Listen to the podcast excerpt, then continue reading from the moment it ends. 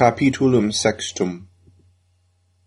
Factum est autem, cum cessasent loqui, indignatus holofernes vehementer, dixit ad Achior, quoniam profetasti nobis, dicens, quod gens Israel defendatur ad Deo suo, ut ostendam tibi, quoniam non est Deus, nisi Nabucodonosor, cum percuserimus eos omnes sicut hominem unum, tunc et ipse cum illis Assyriorum gladio interibis, et omnis Israel tecum perditione disperiet, et probabis quoniam Nabucodonosor dominos sit universe terre.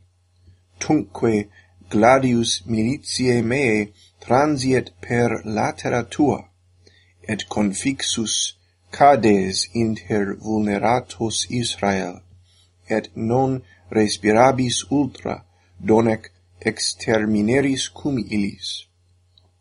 Poro autem, si profetiam tuam veram existimas, non concidat vultus tuus, et pallor qui faciam tuam obtinet abscedat a te, si verba mea hec putas impleri non posse ut autem noveris, quia simul cum illis hec experieris, ecce ex hac ora illorum populo sociaberis, ut dum dignas mei gladii penas exceperint, ipse simul ut subiaceas.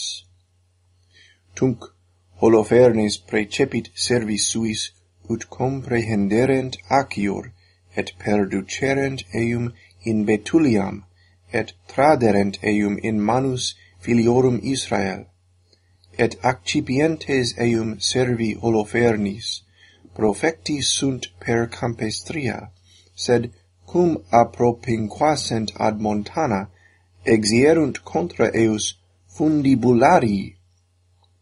Ili autem divertentes a latere montis ligaverunt acior ad arborem manibus et pedibus, et sic vinctum restibus dimiserunt eum, et reversi sunt ad dominum suum.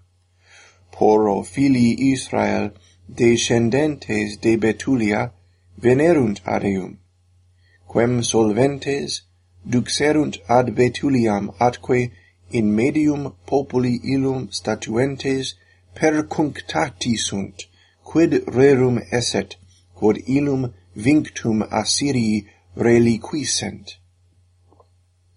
Indiebus illis erant illic principes Ozias, filius Mica, de tribu Simeon, et Carmi, qui et Cotoniel. In medio itaque seniorum et in conspectu omnium, acior dixit omnia quae locutus ipse fuerat ab holoferne interrogatus.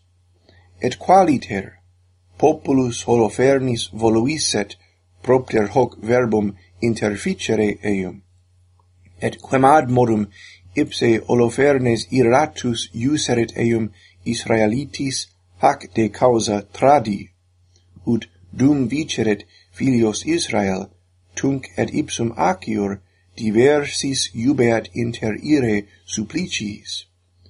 Propter hoc quod dixiset, Deus celi defensor eorum est. Cumque acior universa hec exposuiset, omnis populus cecidit in faciam, adorantes Dominum, et communi lamentatione et fleto unanimes preces suas Domino effuderunt dicentes Domine Deus celi et terre intuere superbiam eorum et respice ad nostram humilitatem et faciam sanctorum tuorum attende et ostende quoniam non derelinquis presumentes de te et presumentes de se et de sua virtute gloriantes humilias. Finito itaque fletu, et per totam diem oratione populorum completa, consolati sunt acior, dicentes, Deus Patrum nostrorum, cuius tu virtutem predicasti, ipse tibi hanc dabit vicissitudinem, ut eorum magis tu in territum videas. Cum vero Dominus Deus noster dederit hanc libertatem servi suis, sit et tecum Deus in medio nostri, ut sicut placuerit tibi itacum tuis omnibus converseris nobiscum.